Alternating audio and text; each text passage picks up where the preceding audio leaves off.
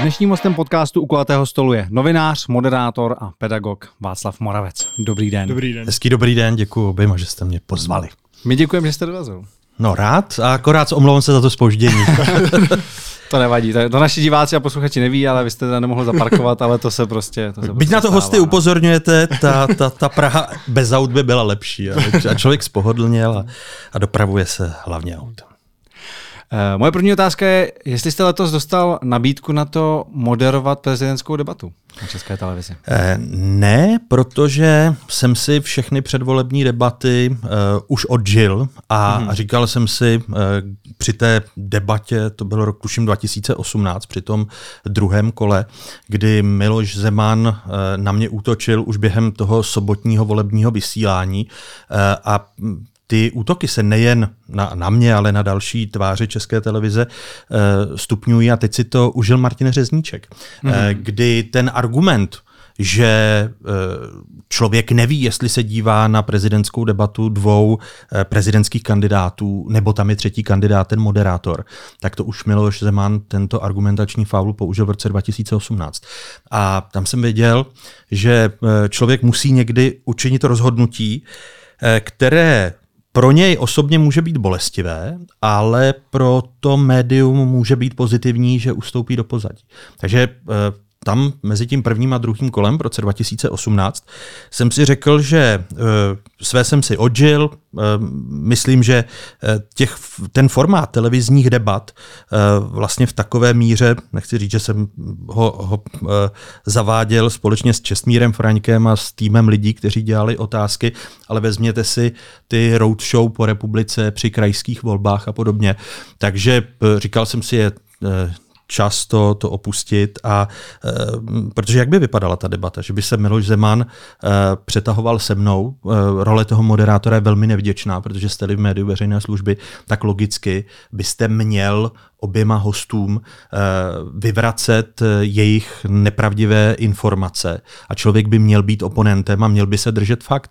No a vy, vy nemůžete, je to pro mě i v souvislosti s otázkami, je to čím dál komplikovanější, protože ti, kteří používají lež a nedrží se fakt jako svůj politický marketing nebo strategii, tak jsou vlastně v tom úspěšnější. Jo? Teď příklad, v současnosti rada České televize, když projednávala výroční zprávu, tak se zase řešily otázky, že Moravec je příliš konfrontační k politikům ano, protože radní vzali tabulku, kde bylo napsáno, že nejvíc konfrontačních replik v roce 2022 se měl vůči Karlu Havlíčkovi.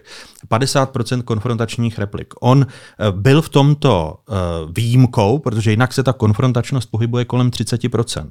A ve vysvětlení u toho čísla bylo napsáno, protože moderátor argumentoval, jo, Karel Havlíček kritizoval ČES, kritizoval vysoké odměny managementu v ČESu a já jsem říkal, ale to je management, který vy jste tam podrželi, stejně tak dozorčí rada, to jsou lidé, které vy jste nominovali.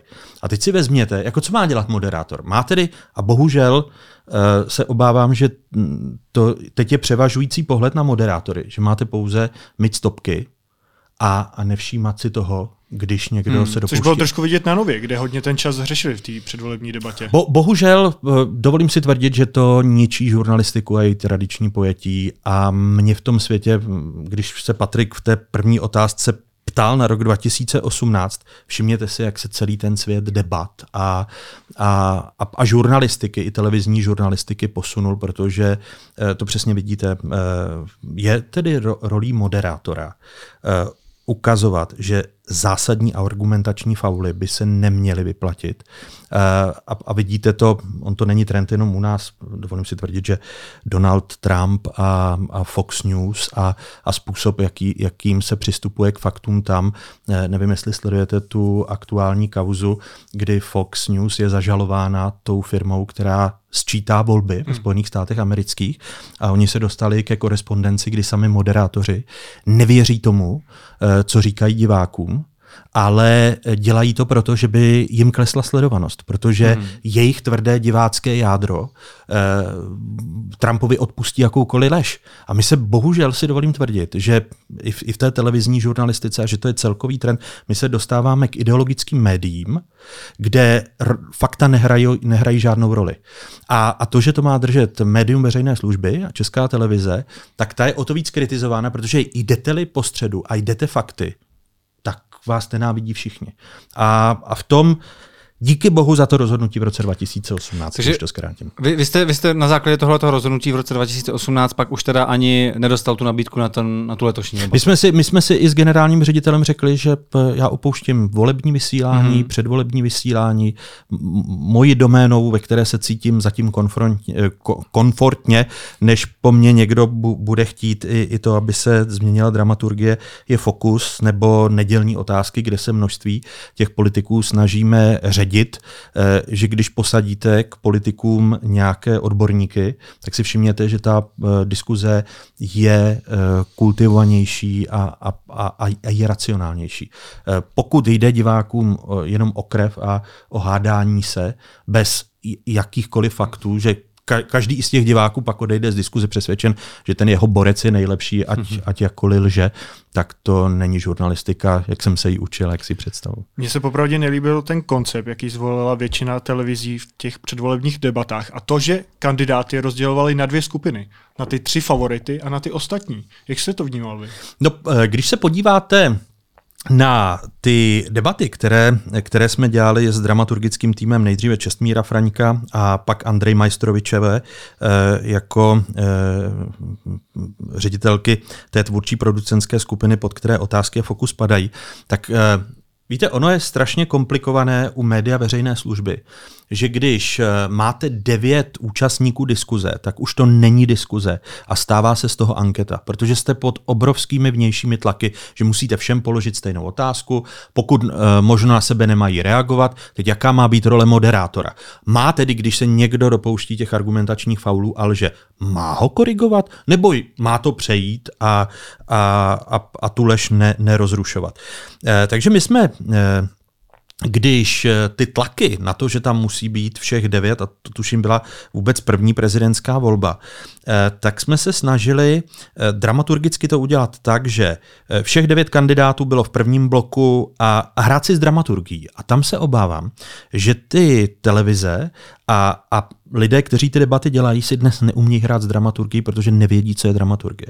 Takže... A, a mluvíte jenom o konkurenčních stanicích nebo i o české televizi? Ne, já nebudu, ne, nebudu, nebudu specifikovat. Jo? Podívejte, podívejte se na ty debaty a, a, a to. Takže eh, formát, kdy se vám se třemi lidmi eh, diskutuje sevřeněji a, a má ta debata opravdu smysl, je to debata, není to anketa, že moderátor, když začne klást první otázku, než se dostane k devátému, máte 20 minut. Hmm. No, a teď si vezměte stopáž, stopáž takového pořadu. Takže my jsme tehdy uh, se s Androu dohodli a udělali to, že uh, první část bylo všech devět, uh, pak se rozlosovali, a losovali se na pódiu, takže to nebylo tak, že, by, že byste k sobě jako dával jenom silné kandidáty a tím jel tu snowball a, a vlastně de facto, a v tom se nedivím eh, těm, kteří si stěžují, eh, že nejsou na stejné startovní čáře, protože eh, nemají dostatek peněz, hned se na ně ta, i část těch médií, těch mainstreamových médií dívá jako na outsidery a podobně. A pak ta poslední třetí část zase byla diskuze všech a, a závěrečné slovo k těm voličům. Takže je to spíš o, eh, o tom hraní si s těmi formáty. Eh, samozřejmě, že ty komerční televize a na to Nova nepochybně řešila, eh, že divácky atraktivnější budou tři, proto do toho méně sledovaného času dali těch, těch šest zbývajících. A to, co prochází komerční televizi, nemůže projít televizi veřejné služby, proto televize veřejné služby logicky tam dá těch eh, devět, ale... Eh, ale prostor na konci dala hlavně těm favoritům. No, protože to je to, když, ne, když nevíte, jestli hraje to, hrajete polo vodní, nebo jestli děláte, eh, děláte nějaký, nějaký jiný sport. Jo? A, a to, to je ten problém. Tam, já říkám, já abych, abych jak to říct, v rámci psychohygieny se na ty diskuze nedívám, protože vlastně to příliš prožívám s těmi kolegy, protože si hned modeluju, co oni dostanou. Vy jste se na ně hmm. nedíval? Ne. Protože, na, na protože já, já, jsem viděl ukázku, kde, kde Martin jako ro, rozporoval něco Andrej Babišovi. A přesně jsem si říkal, jsem říkal, to, to, to jsem zvědav, jestli přesně to bude o tom, že eh, on se stal uh, svébytným prezidentským kandidátem a jestli uh, Andrej Babiš a jeho tým pojede tu retoriku, kterou volil Miloš Zeman v tom roce 2018 během té tiskové konference po, po prvním kole. A, a tam, tam si přesně jako promítám a říkám, ješko, oči, ještě, že už to nedělám. Já bych na to neměl nervy, protože eh, neustále jako čelit argumentaci, kterou nemáte šanci tím, že tady nefunguje dobře mediální kritika, kdyby se někdo těch moderátorů zastal, protože ví, jaká jsou úskalí a jak se některé věci používají vlastně jako součást politické komunikace a politického marketingu, protože jsme v této zemi e, začali dělat hrdiny z lidí, kteří jsou totálně cyničtí a které si ti novináři zvou na rozhovory, protože mají pocit, že guru Mára je, je profík. Ne, to je normálně, ano, on je profík, ale tak cynický, že ano, jako Goebbels byl taky, taky e, profík, ale já si myslím, že máme držet nějaké hranice, eh, přes které se nemá jít, že nemůžete jako porušovat, eh, říkám, jako lhát, přece není normální. Když všichni budeme lhát, za chvíli děti budou říkat, že jedna a jedna jsou tři, protože mají, eh, mají svůj vlastní názor, je to svoboda slova a mají prostor na alternativní fakta jako kde ta, kde ta společnost končí. Jo? Takže tam si myslím, že jsme součástí nějaké transformace a to, co teď popisu, jsem bytostný optimista, ale hm, říkám, já bych se u, u, u těch debat trápil.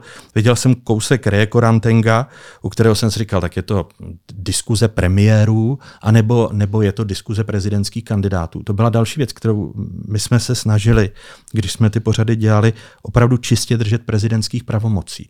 A bylo tehdy zvláštní, jak jsem byl kritizován, a to byl apropo jeden z důvodů, proč Miloš Zeman eh, odmítl pak chodit do otázek, protože jsme si to trochu hlasitěji vyříkávali po rozhovoru posledním, který jsme spolu vedli, že eh, já jsem se ho ptal na problematiku jmenování soudců a klientelistické vazby mezi soud, vědci, eh, ke kterým si dovolím tvrdit, že on tím svým jmenováním přispíval. A on řekl, že to byl nejhorší rozhovor, protože jsem mu nedal prostor, aby se vyjádřil ke, k tématům, ke kterým on se chce vyjádřit. A jako jedno z těch témat, které mi vyčítal, že v tom pořadu nezaznělo, že chtěl skritizovat Jiřího Dinsbíra mladšího. Já říkám, a jaký má prezident vztah jako k problematice evropských voleb? Tak je prezident glosátor. To, co bohužel se tady zavedlo, a já chápu v té revoluční atmosféře Václava Havla a teď eh, v tom neblahém asi bude pokračovat i, i současný prezident, že má nějaké pravidelné pořady a tam glosuje úplně všechno. Tak je ten prezident nebo ten politik, je, je, protože on je politik, že? Hmm. je prezident pomlčka politik, klosátorem každodenního dění, anebo se držíme těch pravomocí, které on má, on má k dispozici a vedeme ty rozhovory o konkrétních jeho pravomocích, o jeho zodpovědnosti a podobně. Ale to, co vám tady říkám, já jsem úplně mimo tak.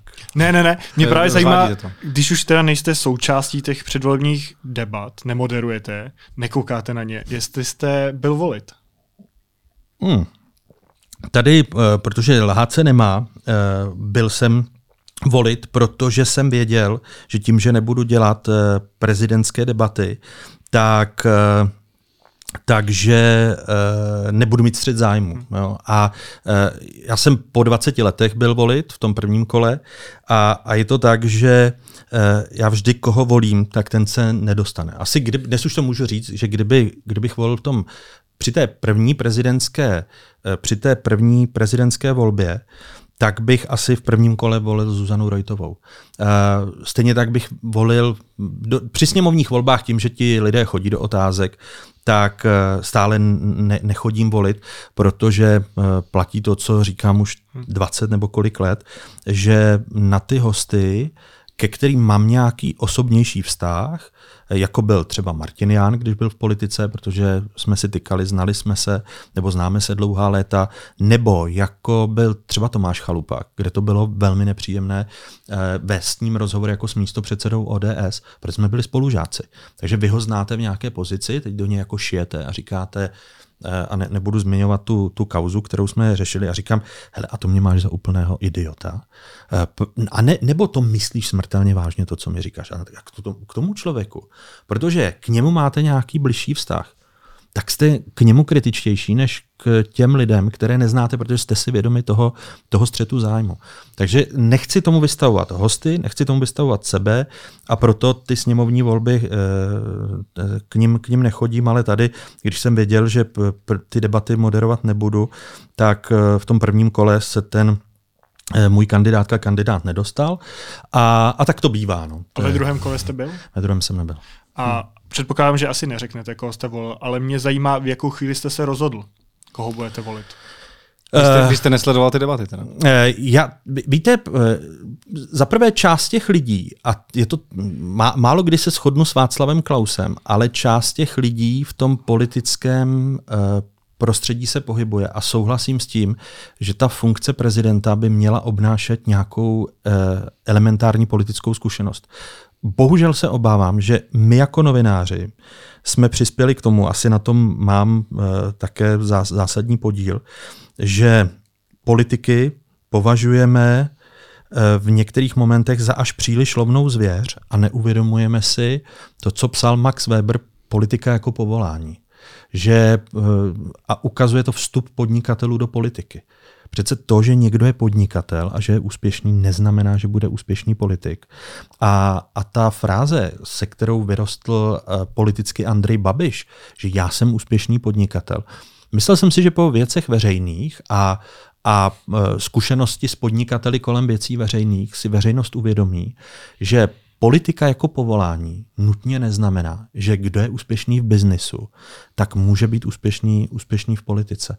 Takže tohle Eh, je jedna, jedna z těch věcí, kdy, kdy si říkám, jestli jsem se na tom nepodílel nebo nepodílím, eh, protože se eh, obávám, že, že chápání té politiky jako něco, co je ušpiněné, kde jsou jenom gauneři a že ti, kteří jsou úspěšní v biznise, mohou být úspěšnými politiky, že to není zrovna šťastná cesta a determinujete tu veřejnou sféru jako takovou. Vnímáte nějak vývoj uh, politické scény, české politické scény za tu dobu, co se uh, politickým debatám a rozhovorům věnujete? Nepochybně, ale uh, podle mě to souvisí s, a teď nevím a neumím si odpovědět na tu otázku, jestli jsou odlišné ty naše Eh, lokální a kulturní faktory, anebo jestli máte nějaké globální trendy. Protože podívejte se na Spojené státy americké, podívejte se na britskou politiku. Když jsem v roce 2006, když Britové uzavřeli českou redakci BBC, tak eh, kdybych byl býval, věděl, co se stane v roce 2000, 20 a, a dál, e, že Británie přijde o tolik premiérů, e, vezmete-li si éru od Davida Camerona až po e, premiéra Sunaka v současnosti, tak, tak bych říkal, to není možné v Británii, kterou člověk obdivuje, má ji rád. Ten, ta politika se dekultivuje, podle mého názoru k tomu výrazně přispěly sociální sítě a to, že se neumíme jako společnost výrazněji bránit té tsunami emocionality, do které právě uh, jsou už vsazeny i ty, i ty lži a, a, a alternativní fakta. To sousloví alternativní fakta ukazuje absurditu dnešní doby. Hmm, takže jako myslíte ty sociální sítě, dezinformace, to co, to, co se navaluje. A může to být vlastně i jako řečeno jako marketing, protože a to se dostáváme k tomu, co jsem říkal, eh, protože ten politický marketing se vlastně stal uh, nástrojem bez, nezme, bez mezného lhaní a toho, že už neexistuje stud za nic. Jo? Že můžete posouvat hranice, což přesně vede, vždyť, vždyť, to, vždyť to vidíte vlastně dneska, uh, dej mu pámbu lehké nebe, ale Stanislav Gross, kdyby neschopnost vysvětlit své majetkové poměry kolem bytu, kdyby hodil na to, že to je spiknutí, že uh, směnka je falzum jo, a rozředil tu kauzu tak, tak dnes by Stanislav Gross neodstoupil. A, a bohužel, bohužel, já jsem tu žurnalistiku, politickou žurnalistiku se učil v čase, kde pokud jste někoho nachytal na lži, která se týkala jeho osobní integrity, tak končil. Dneska uh, stačí že jo, mobilizovat své fanoušky, zaútočit na kapitol a, a máte jako stále tak tvrdé jádro příznivců a nabalují se, protože to je ten sekáč, ten je to jako dál. Jo. Prostě už nic není svaté. A tam, tam si myslím, že se jako společnost dostáváme na cestí. Ale kdo, kdo já jsem, abych to kritizoval? A myslíte, že tohle se může posunout až k nám? No nepochybně. Já myslím, že to, co se děje ve Spojených státech amerických u, u televizních sítí Fox News, CNN, tak vidíte, že se, že se začíná dostávat do televizní žurnalistiky i, i v Česku. Ta, s trochou nadsázky, eh, my se vracíme do éry stranického tisku eh, a stranických nebo ideologických médií, eh, která způsobují to, že si ty, ty jednotlivé ideologie, ty, ty jednotlivé strany ne, nenaslouchají a že se velmi těžko hledá společenský konsenzus, ale dříve jako ještě k tomu nebyl ten systém mobilních, eh, mobilních telefonů FAM, ty FAMy, vezměte si, když se musela rozšířit FAMA nebo nějaká lež v tom fyzickém prostoru, no tak to chvíli jako muselo putovat a, a to šíření bylo úplně jiné než, než, než v současnosti zase na druhou stranu pro nás může být jediná, jediná útěcha, že už to bude tolik, že, ty, eh, že ti lidé tomu přestanou věřit, no ale pak už nevěříte ničemu. Je to, je to hmm. zajímavé jako z hlediska pozorovatelského, když se na to podíváte z vrtulníku a, a jdete tu makroperspektivu jako mě, jako třeba pedagoga, eh, nebo člověka, který se snaží o tom bavit s nejmladší generací, je to zajímavé, ale žít v tom je bolestné. A když se podíváme na roli novinářů, tak berete vy sám jako automaticky problematické, když má novinář blízký vztah s politikem nebo s někým, kdo je vysoce postavenému politikovi blízko? Vy mi, Martine, kladete strašně těžkou otázku, protože já jsem k žádnému politikovi intimně neměl blízko, byť to použil, uh, použil jeden, uh, jeden, nechci říct dezinformační web, protože si tu věc vymysleli. A, eh, a teď vlastně jsem se dostal bez jakéhokoliv přičinění k tomu, že sám jsem čel tomu, jako jestli nežiju s nějakým politikem. Jo.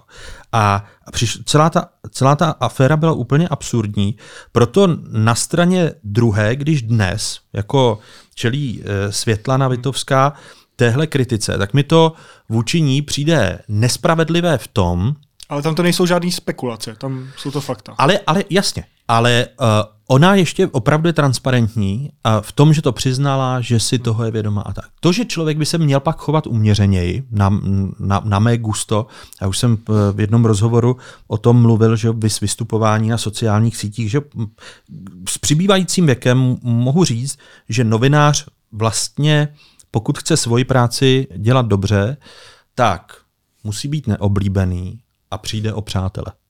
Protože děláte-li to kontinuálně a, a snažíte se měřit všem stejně, tak vás nenávidí uh, voliči Andreje Babiše, protože jste antibabišovec, voliči uh, Miloše Zemana, protože jste antizemanovec. Když se zeptáte Petra Pavla na Petra Koláře, tak přece tady kazíte jako obraz Ježíše, moře se rozestoupilo a máme po Miloši Zemanovi jako šťastné zítřky. Jo? A, a v tom je to, v tom je to těžké, ale zároveň si myslím, že to máme obhajovat a jít proti proudu, protože, eh, protože jenom to, že někdo nelže tolik jako Miloš Zeman, teď já ne, nemluvím chraň Bůh o Petru Pavlovi, jo, ale eh, že někdo nelže tolik jako Miloš Zeman, že někdo nelže tolik jako Andrej Babiš, nutně neznamená, že, že se máme stát součástí jeho fanklubu a ještě navíc, když po, politické vazby k někomu máte. Já jsem vám tady transparentně řekl, k, komu, k jakým politikům jsem třeba nějaké osobní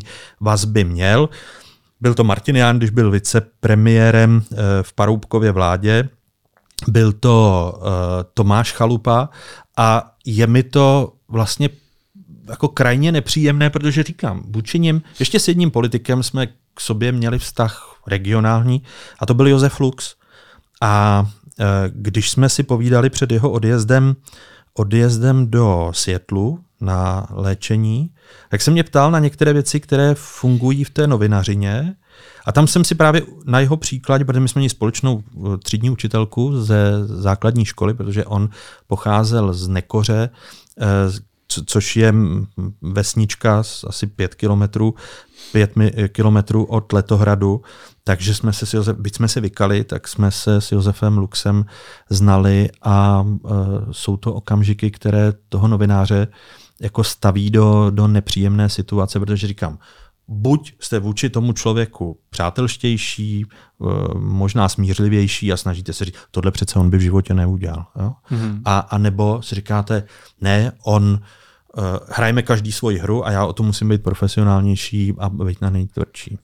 Já to chápu tak, že to bylo nepříjemné vám, když jste s těmito lidmi třeba vedl nějakou debatu minimálně eh, s, tom, s tím panem Chalupou. No třeba, třeba u Josefa Luxe, hmm. že, že vstupu do řeči. Jo. U Josefa Luxe jsem mu na frekvenci jedna položil otázku, která mi přišla, protože při těch rozhovorech se snažím v úvodu je takové, jak nechci říct psychologické fígle, jo? ale přišel na rozhovor a já jsem asi třetí otázku, kterou jsem mu položil, tak jsem se ho zeptal, nakolik ten politik přemýšlí nad uh, jádrem anekdoty, když uh, jedna z anekdot tehdy kolujících o Josefu Luxovi byla uh, uh, na tři.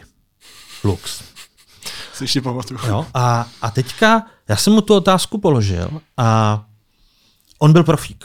On to skvěle jako odpověděl, že samozřejmě, že nad tím přemýšlí, ale a začal teď to promítat na tu lidoveckou politiku, mluvil o hegemona Václava Klause a občanské demokratické straně eh, ve vládě, kde byli lidovci, eh, on to považoval za přívažek a, chtěl vlastně vytvořit tu autonomní lidoveckou politiku. A pak když odjížděl do, do Seattlu a, a povídali jsme si v zámecké restauraci, v zámecké restauraci v Letohradě a uh, on říká, a pra, právě to, na tohle se zeptal, jo?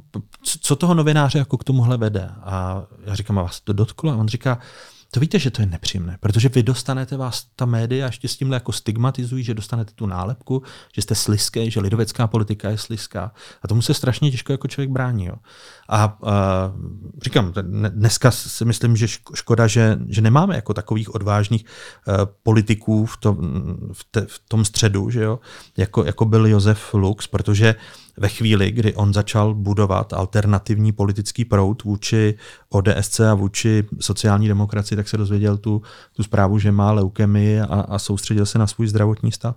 A tam si člověk jako uvědomí, kdy může eh, vlastně ublížit a, a říkám si, no jo, ale položil bych dneska tu otázku znovu. No asi bych ji položil, protože jako k, k tomu žurnalismu patří, jako kri, kritický, kri, kritický pohled a, a, a reflexivita té, té společnosti, co se v té společnosti děje. Ale byl to pro mě jako zajímavý moment, říkám, když ještě někoho znáte, znáte ho delší dobu, hmm. protože uh, on začínal jako politik okresního výboru strany lidové že po revoluci v okrese Ústí nad Orlicí, já jsem začínal psát pro okresní noviny, takže vlastně k tomu člověku ještě navíc máte vztah, že, že vedle sebe paralelně jdou ty, jdou ty vaše profesní kariéry a tak. No. Tak ty zdravotní problémy chtě nechtě taky člověk nějak prostě v sobě musí tam zohlednit. Hele, on to tehdy, to byl, to byl zajímavý, já zase nechci z toho rozhovoru, hmm. protože si část možná toho nechám do nějakých paměti, pokud někdy budu psát, ale tam ten pohled jako na to, že on obětuje rodinu,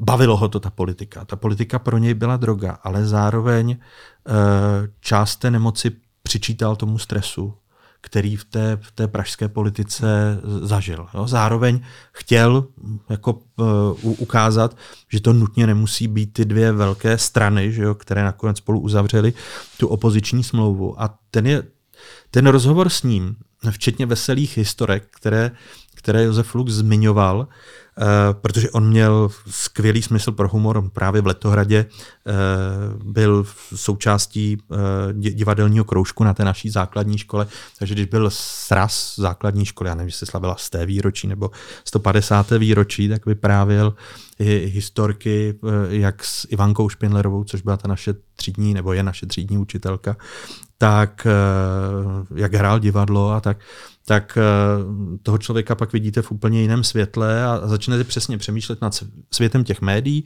nad světem té politiky, Zvlášť, když ještě přišla ta bolestivá zpráva, že, eh, že tu transplantaci nepřežil a že to, že to dopadlo špatně. Tak začnete.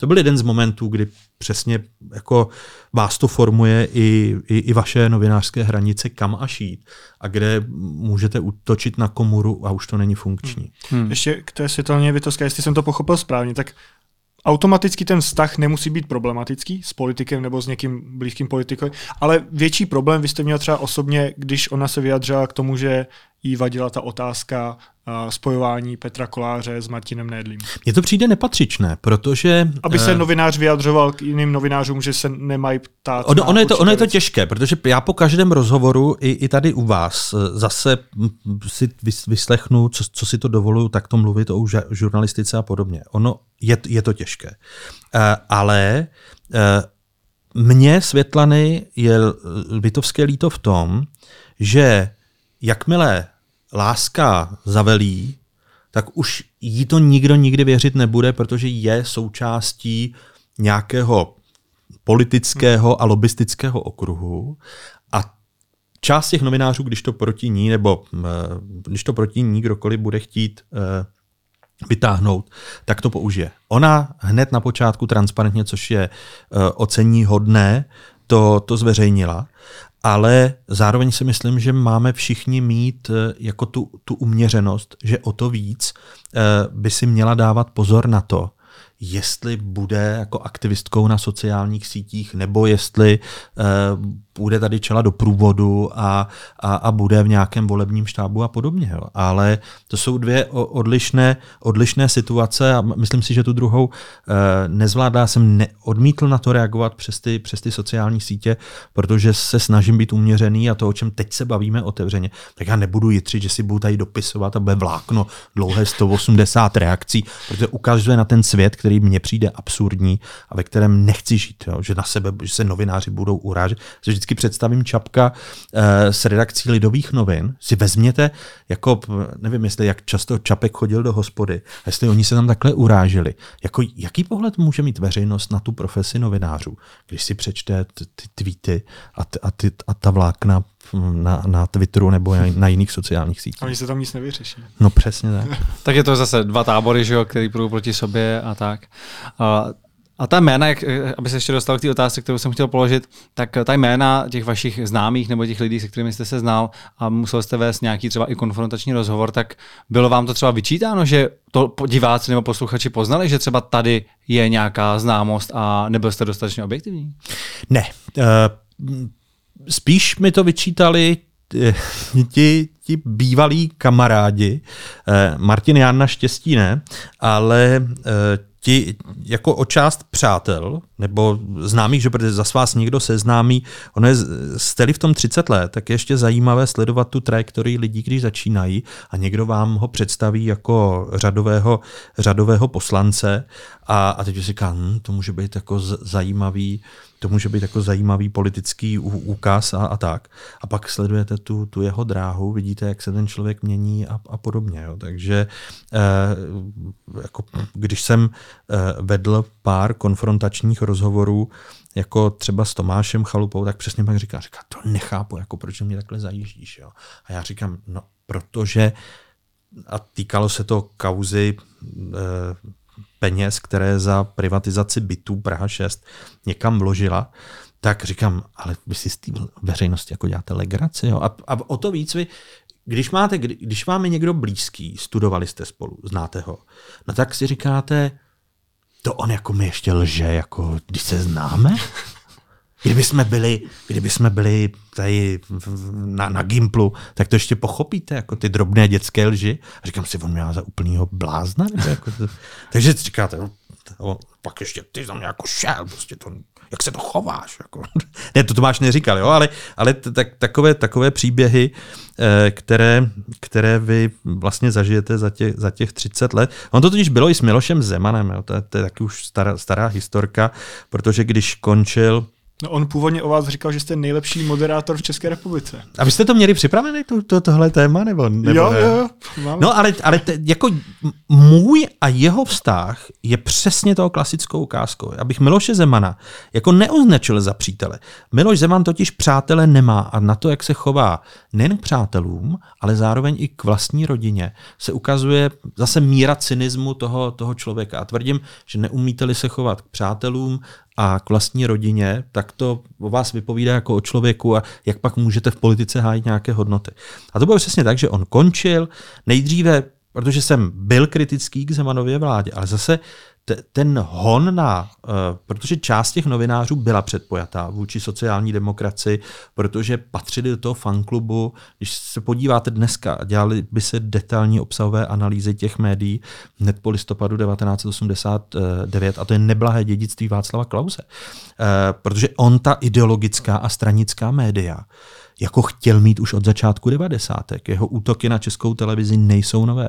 On nikdy nechápal, co jsou to média veřejné služby, jaká je povaha e, veřejnoprávních organizací a podobně. A to bylo ti svazáci v Mladé frontě dnes, eh, tehdy v Mladé frontě odhodili mávátka socialismu a přišli s mávátky eh, jediné cesty privatizace a to kuponové cesty privatizace. Jo? A a tam už, tam už ta ideologická média jako de facto byla. No a to, tohle, my jsme tady, tohle my jsme tady nastavili. A e, když začal vládnout Miloš Zemana sociální demokracie, tak cokoliv se e, cokoliv, s čímkoliv oni přišli, tak už to bylo automaticky, no to, to, jsou, to jsou ti chlapi v těch tesilových oblecích a podobně. Já jsem tehdy začínal, tuším, s presklubem, nevím, jestli 96 nebo 98, eh, 96, takže dva roky, jsem, dva roky jsem byl na frekvenci a moderoval presklub a a kladl jsem mu kritické otázky, vys jeho bonmoty, který mi zakrýval, protože on, on má sadu asi 30 bonmotů a to, když si pustíte, on není kreativní. Jo? Nesouhlasím s tím, že Miloš Zeman je velmi sečtělý.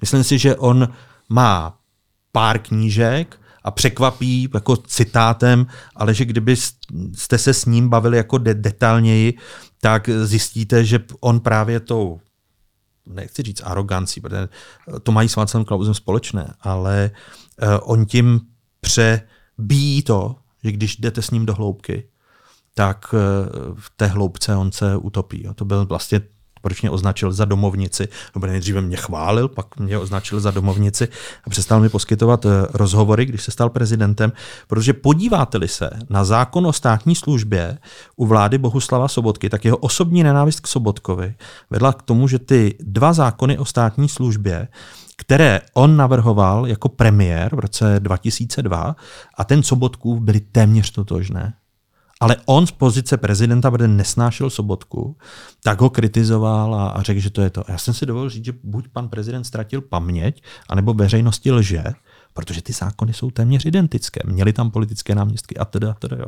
Takže to bylo jako s tím Milošem Zemanem ten vztah je, on eh, s, de, s dacanstvím sobě vlastním mi nabídl tykání, když eh, končil jako premiér, to bylo na, na BBC, přišel, o, jsem se tě vždycky, a najednou vám z ničeho nic jako začne tykat. Jo. Takže, takže eh, když jsem odcházel naposledy z Lánského zámku, on řekl, že to byl můj nejhorší rozhovor s ním, tak jsem si dovolil jako mu tykat, že mm, velkorysost je výsada králů a že jsem si myslel, že po Václavu Klausovi přichází nahrad někdo, kdo je velkorysejší. Jak jsem se mýlil, že srovnáte-li Miloše Zemana a jeho prezidentství v pojetí s Václavem Klausem, svatý Klaus.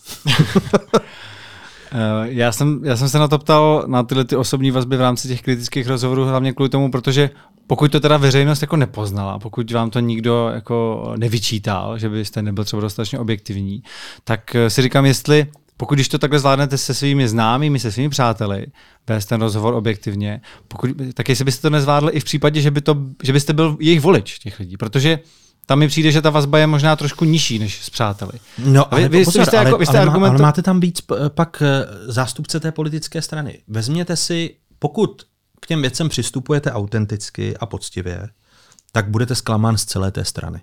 Jo? Já teď si připustím jako, uh, kdybych volil někoho z dnešních stran, kdo vládne, tak bych byl býval nikdy netušil, jak po Andrej Babišovi a, a jeho jistém chaotickém vládnutí přijde vládnutí, které je nepřipravené. Kde vidíte, jako na, na penzijní reformě, na, na reformě daní, jako jak tady lítají návrhy, teď to uniká z těch ministerstev.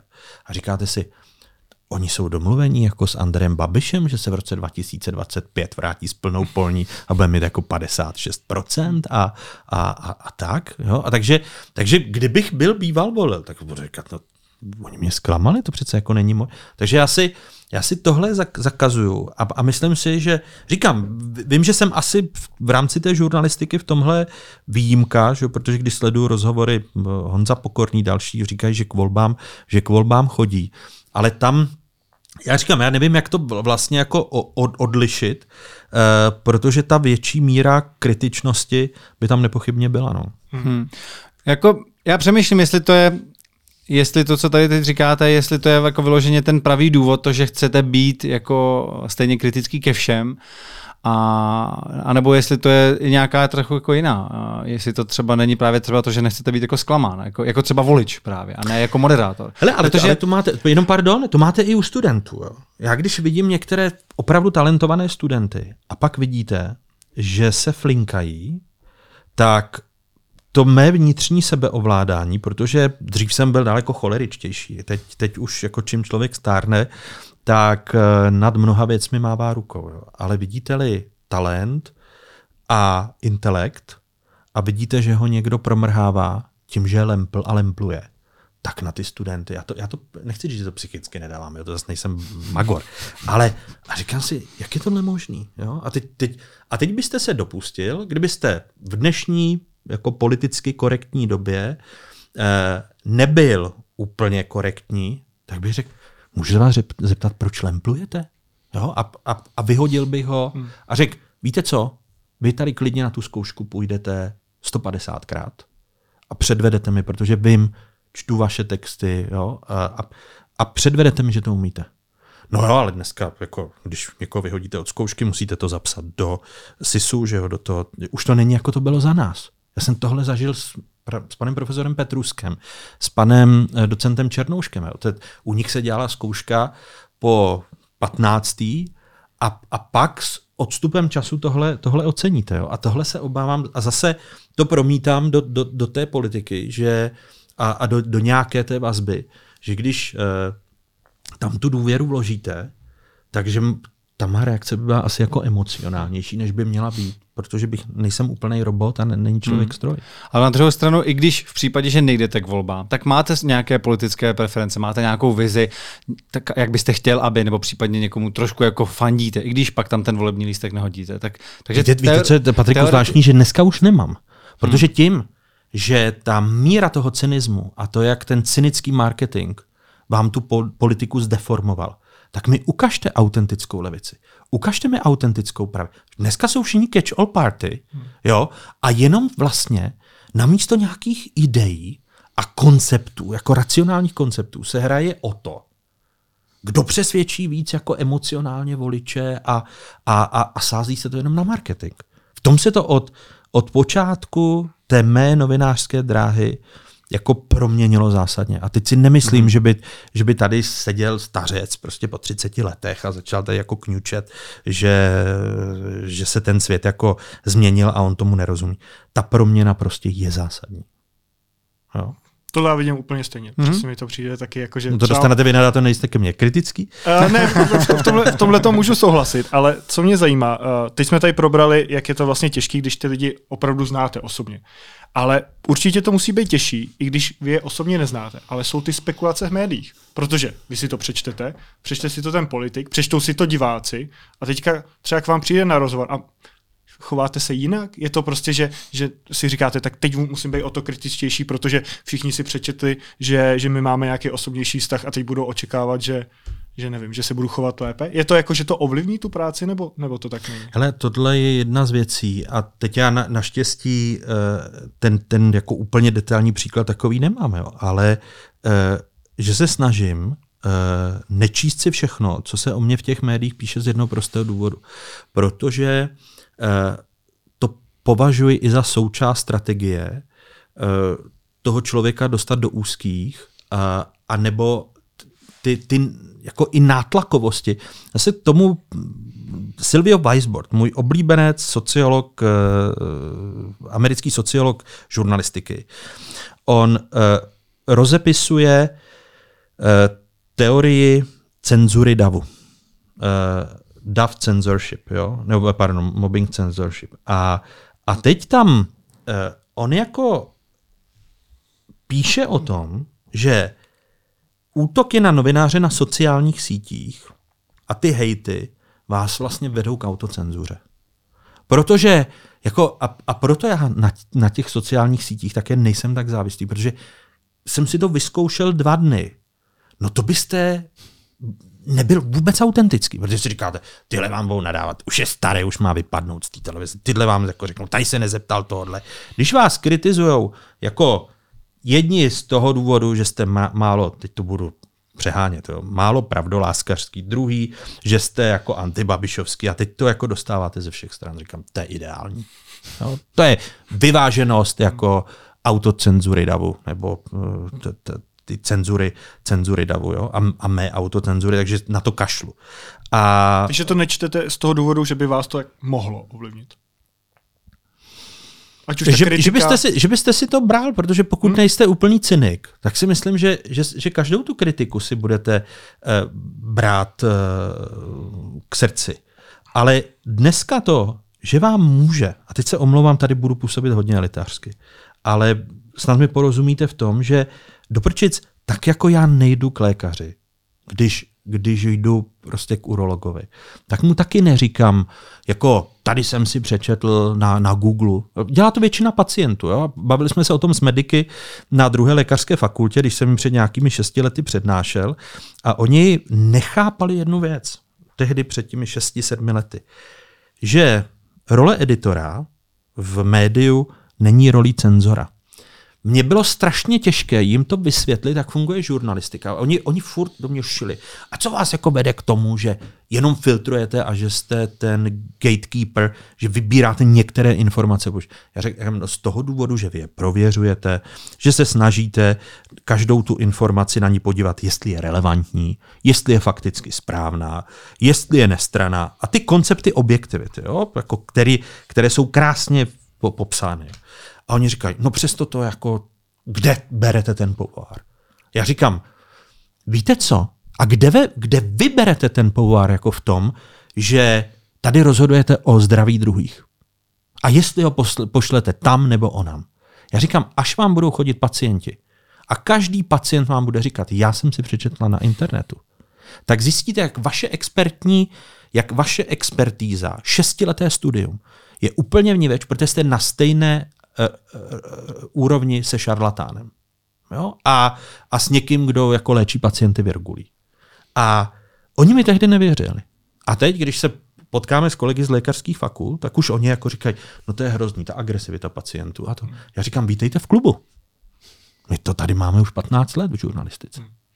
Vy jste říkal, že moc na sociálních akt- sítích nejste aktivní. A teď, když jsem koukal na váš Twitter, tak tam máte jakou sérii, která se podle mě jmenuje Stopy starých časů, kde tam dáváte video ukázky. Hledání, hledání ztraceného času. Hledání ztraceného času. Od Karla Čáslavského. A, a to, jsou, to jsou docela třeba starý rozhovory. A já jsem si říkal, jak na to přijdete, jestli si to pamatujete, že ten politik si v tomhle daném rozhovoru protiřečil, nebo se koukáte na takové staré rozhovory a ne, ne, to, vám, tam, tam, tam částečně paměť a pak eh, Vláďa Linduška, se kterým děláme dáváme i, i do otázek, eh, když, se, když tam jsou ty sestřihy, jak šel čas, to máme mm-hmm. pojmenované tu rubriku, eh, tak eh, v tom ten archiv je zlatý. Jo. A, a je, to, je to jedna z věcí, kdy bohužel tím, jak tváře publicistiky České televize jsou pod čím dál větší kritikou i rady, že jo, která je politicky účelová, což, což je, což je zře, zřejmé, tak eh, tady to nikdo neokecá. Jo? Takže já vždy, jako, jestli se něco i změnilo v mé práci, tak když mám ve scénáři citát a, a nebo najdu nějaký výrok, tak říkám, a Lucka Strašíková, Lucko, omlouvám se, to někdy nechápe, když říkám, já to chci ve zvuku.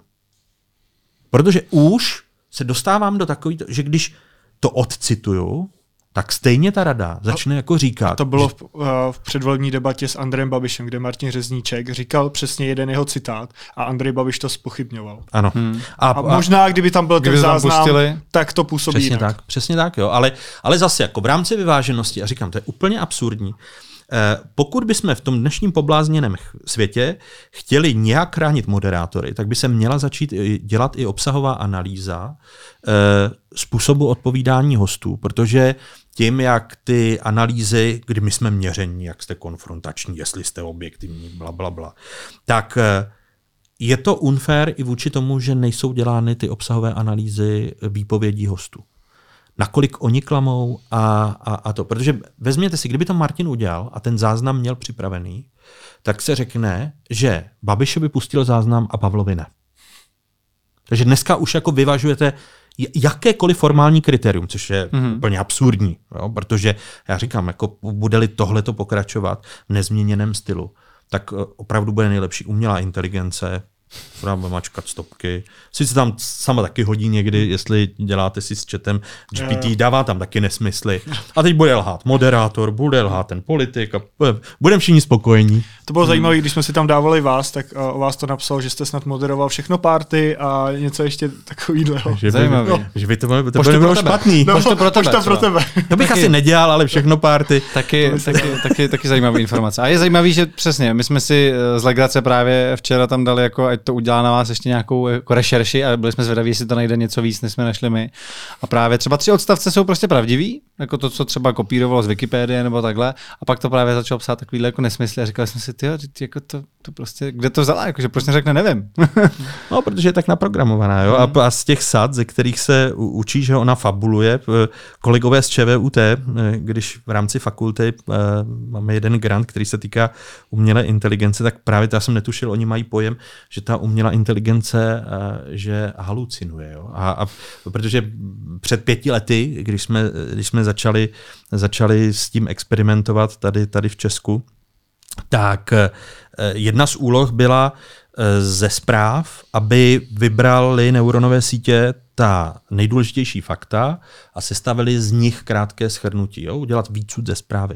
No a to, to psalo přesně úplný nesmysl. A teďka Honza drchal, jako říká, no já musím nějak jako vychytat ty neuronové sítě, ono to halucinuje. Já říkám, cože to? on říká, no prostě vymýšlí. Jako já říkám, aha, tak to, to nás potěš pámbu. Co je cílem otázek Václava Moravce? Co si má ten divák odnést? Uh, dnes, pokud byste mi tu otázku kladl v průběhu těch 20 let, tak by se odpověď tady asi měnila.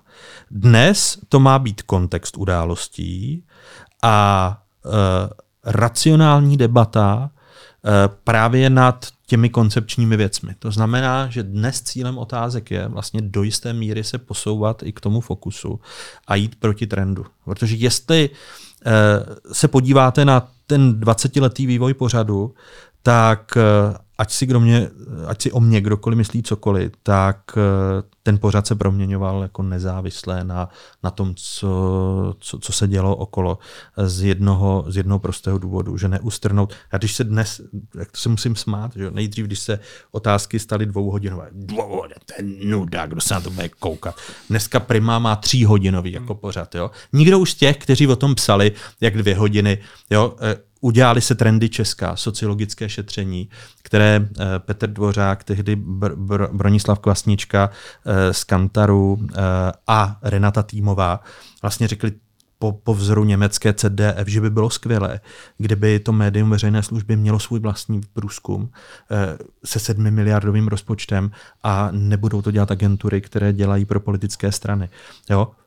Moravcovi průzkumy. To, no dneska jako prima kopíruje trendy česká. To, a je to, a dnes ty otázky si dovolím tvrdit, že rozředovat uh, politický marketing tím, že k těm uh, politikům posadíte uh, větší množství expertů, nebo že ta druhá část je čistě expertní, tak je podle mě zase hledáním místem v tom mediálním prostoru, které, které, se, které se opouští, protože dneska vám rozhovory s těmi politiky a posadit k hostu Eh, ke stolu pět, pět hostů, kteří se mezi sebou štěkají a, a, a úkolem moderátora je jenom rozdráždit eh, je převažující, je převažující trend.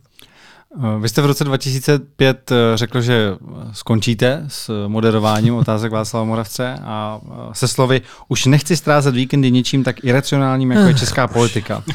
A přijde vám to, že pak jste se vrátil, asi ne, ani po čtvrt roce jste se k tomu vrátil, změnila se pak ta politika na to, že je racionální, nebo je teď už racionální politika? Tím, že vlastně pořád děláte ten, ten pořád, i když prošel ten koncept různým vývojem, jak říkáte, už tam nemáte jenom politiky. Říchy mládí, ale měl byste dodat to B. Uh, pro mě ten návrat byl zvláštní v tom, že přesně kolegům Zdeníkovi Šámalovi, Čestmíru Fraňkovi, eh, kteří potom čtvrtroce říkali a, a jako fakt chceš to opustit, už jako natrvalo. Já říkám, mně je skvěle, protože ta psychohygiena v tom, že vy zaprvé zjistíte, že ten svět se netočí jenom kvůli nějak, kolem nějakého jednoho pořadu a české televize. Jo, protože e, být v té, v té žurnalistice na vrcholné pozici je prostě na, náročné. E, skvěle bylo to, jak vám ubyde množství telefonátů a SMS. Jo, že zjistíte, jako pro, proč, proč s vámi různí lidé komunikují a, a, a že jim vlastně jde o jediné, aby vás nějak ovlivnili, abys tam dostal buď jejich šéf do toho pořadu a, a, a podobně.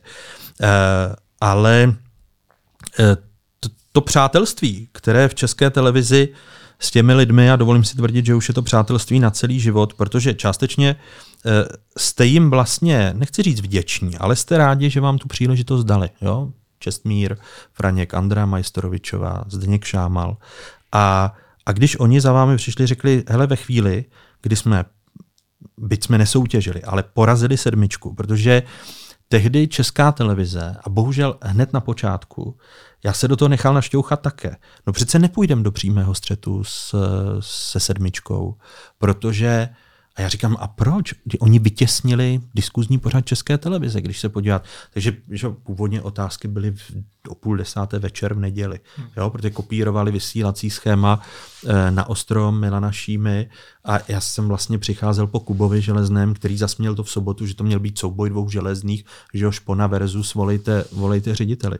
A, a ten, a, ten no. vysílací no. čas byl v poledne tenkrát, té sedmičky? Mm-hmm. Jo. Protože no, nová, to, to, to byl geniální tah Vladimíra Železného, který zdecimoval českou televizi eh, v mnoha ohledech a zase radní, když potřebují pro politiky hrát své hry, tak si všimněte, že Česká neustále jako ustupovala, protože eh, Vladimír Železný nasadil televizní noviny proti, proti eh, událostem České televize. Česká udělala to, že šla na 19. hodinu a podle mého názoru, když se podíváte na eh, to, jaké, jaký je životní trend, tak šla vlastně úplně proti, proti tomu životnímu trendu populace, protože lidé naopak, tím, že se chodí později do práce, že jo, zpravidla na devátou, v těch mě, větších městech a tak, a ten životní styl za těch 30 let se změnil výrazně, tak eh, lidé přicházejí později domů a v sedm večer, zvláště v létě, máte v obrovský pokles množství diváků, kteří jsou na udá, událostech. Jo? Ale co udělala Nova? No, protože se chytila teď do vlastní pasti, tak dnes už nikdo neudělá to, že by hlavní zprávy začaly, tak jako má třeba CDF německá, tuším, že tato má v 8 večer a jedou jenom 20-minutovku eh, nebo 15-minutovku těch hlavních zpráv na to sport a počasí. A hlavní program začíná ve 2020, což už dneska vlastně ty televize dělají také. Hmm. Jo, české. Ale je to úplně nesmyslné, že v zemi, která má 10 milionů obyvatel, my máme hodinové hlavní spravodajské relace. Jo? Němci, kde se nic neděje, protože oni jsou jako, jako malinký, tak oni mají 15.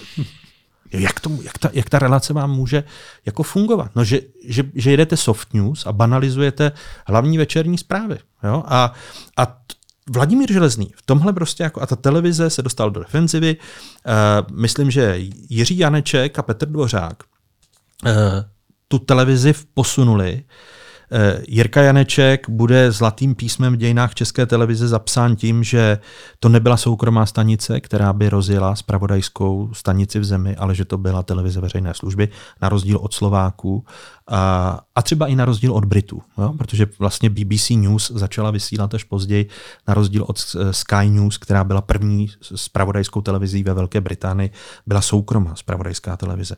Takže v tom se zapíše eh, Jirka Janeček zlatým písmem, nebo zapsal, a Petr Dvořák jako tím, že že se rozhodl také jet ofenzivně e, proti komerčním televizím, protože on měl zkušenost, že když byl na druhé straně, tak za stěla by Česká na tom byla nejhůř, jo? protože přeskočil z barikády toho soukromníka na, na barikádu médií veřejné služby a, a, a projekt Dčka a těchto, těchto uh, stanic vlastně Artu jako velmi, velmi úspěšný a, a já jsem člověk té ofenzivnější cesty, jestli mi rozumíte. Jo? V tom ta televize, jak se neustále jako no nová, no tak budeme tady soupeřit. Ano, myslím si, že my máme soupeřit eh, kvalitou nějaké veřejné služby, citečním potenciálem otázk, otázek, neúplně sledovaností a ta, ta sledovanost je podle mě v tomhle ohledu bonus. No.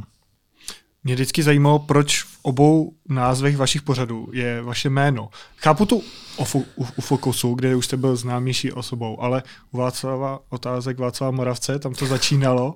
No to, to je váš nápad. Ale nebyl to, ale to, to, zase mi to nikdo nebyl. Můj název, protože jsem, uh, jsem uh, málo kreativní, tak se snažím koukat do ciziny a, a nechci říct obšlehnout, kdy, když to někdo dělá dobře. A e, můj název na otázky v tom večerním vysílací ča, vysílacím čase byl název e, překlopený ze CNN Late Edition. Poslední vydání. Hmm. Jo, poslední diskuze v rámci těchto, hmm. protože miluji, miluji slogany, které mají nějak ten pořad ukotvit jo, pro, pro tu veřejnost a, a, a tak. Takže mě, měla to být poslední diskuze večer. No a teď že přišlo, přišlo to programové vedení. Oni řekli, no poslední vydání, tak poslední, poslední slovo. Večeře. Jo. No, jako říkají, to je nějaký testament, nebo co to je.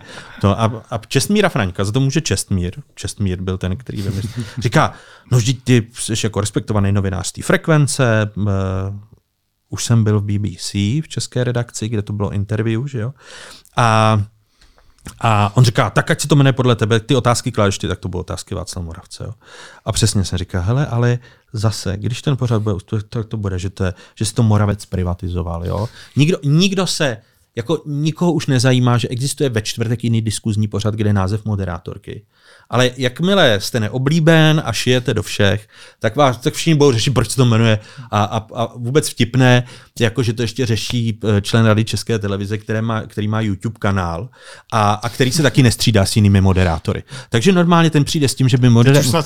Že, že, střídá, no. jo, že, že, no, on, ne, ty rozhovory s prezidentem Klausem dělá on furt. Jo, jako, tak jo. To, jo, jo, takže, ale, takže to je jiný koncept. Jako, ale, ale, no tak, protože on má těch pořadů víc, mm. že já kdybych jich měl taky šest, tak jako taky se budu střídat.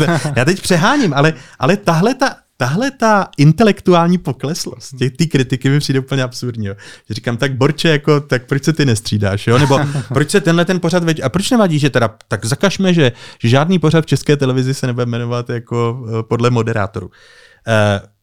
Uh, já jsem byl proti tomu, protože jsem říkal, je to narcisistní, je to součást narcisismu, není to mý, mý jako a, a není to pro mě au, autentický, ale teď, když přesně vidím, jako, jak každý si pojmenovává pořady, že jo, podle jména a, a to je dobrý být kopírovaný. Já si nestěžuju, ale přijde mi to fakt jako směšné, že když ně, nějaký trend tady, tady nastavíte, ale tohle si já nepřivlastňuji, protože to je nápad Čestmíra. My jsme se tady před rozhovorem s Patrikem shodli, že když jsme jezdili vždycky v neděli k prarodičům, tak byl zvyk, že oni koukali ve 12 na Moravce. Po každý prostě. Teď už nekoukají a zeptám se, kdo nahrazuje tuhle tu starší generaci? Je to ta mladá, že si vás pouští? Protože když to beru z vlastního okolí, tak na televizi v neděli v poledne moc mladých nekouká. Ale, zvla, ale, ale, ale, ale zvláštní je, že, pardon, co máte tady, to, zvláštní je, že e, i od té nejmladší generace, částečně to je kvůli fokusu, že když objíždím ta gymnázia a s těmi studenty se o, o tom bavím, takže e, oni se na to nedívají v neděli v televizi hmm. ta, ta ritualizovaná podoba, že se nedělní oběd připravuje buď před Moravcem nebo po Moravcovi, že když to se protáhlo na dvě hodiny, tak hladový jako rodina, protože se koukáš do dvou, tak tam to stále u části té starší generace funguje, ale ten, ten fokus Eh, naštěstí vlastně mi přináší i ty mladší diváky, protože oni vám řeknou, no, jako je tam často ta věta, No oni, můžete se mi podepsat pro babičku, takže už to nejsou jako ti praprarodiče, hmm. ale můžete se mi podepsat pro, pro babičku nebo pro mamku, oni se na vás jako dívají a, a, a tak. Jo? A já říkám, a vy? A on, no, ten fokus, to je dobrý, jak se můžeme tady ptát a, a, a podobně. Jo? Takže já myslím, že to stále je eh, a, a má to být asi cíl těch diskuzních pořadů, aby se na to dívalo co nejširší spektrum diváků, protože by ty pořady měly vést k tomu, že se eh, diskutuje o těch důležitých celospolečenských tématech, hmm. která se dotýkají mladých, starých a, a podobně. Já, mě spíš zajímalo, jestli si to právě pouštějí živě, nebo pak v nějakém tom archivu. Hmm. Ta, ta, eh, ten, ten, eh, ta, ta VOD platforma je v tomto čím dál více oblíbená a co bychom si povídali, některé virální Eh, části, které jedou po, po sociálních hmm. sítích, ano, že, že někdo něco vystřihne a, a velmi diskutované bylo, když tam eh, v prosinci Alena Šilerová mumlala neustále, všem skákala do řeči a jedenáctkrát okřikla, teď stále, že Vitrová komunita řešila, měli vyhodit, byl málo vůčiní, byl vůčiní málo uh, kritický a, a nezvládl to, nezvládl to. A, a druhá časno ukazuje to zase, že on nemá rád, ano, je příliš kritický, ano, že jo, a, a ty to pak využije ta rada, No, ale, ale mezi těmi mladými spíš kolují tyto, tyto kratší, kratší ukázky a záznam. A co by se reálně muselo stát, abyste někoho vyhodil nebo ukončil ten rozhovor? Pojďme teda zveřejnit platy všech zaměstnanců České televize. Byl byste pro? Jo, já bych byl pro. Do jaké míry jsou ty otázky, které tam pokládáte, opravdu otázky Václava Moravce? Když jsem teďka viděl, kolik Pražský hrad za Miloše Zemana platil advokátním kancelářím jako ročně, no tak za to by se odvysílali tři roky otázek. Jsou nějaké další věci, se kterými v České televizi nejste spokojený, nebo obecně s fungováním eh, veřejnoprávních médií? Tak vidíte, co, co všechno na sebe prozradím. Jo? Ten náš vzdělávací systém eh, dostatečně dobře nepřipravuje tu nejmladší generaci na komplikovaný a technologický svět, ve kterém se eh, ona Uh, objeví, respektive ve kterém už žije. Kdybyste si mohl vybrat jeden pořad, který by zůstal, byly by to otázky Václava Moravce nebo Fokus?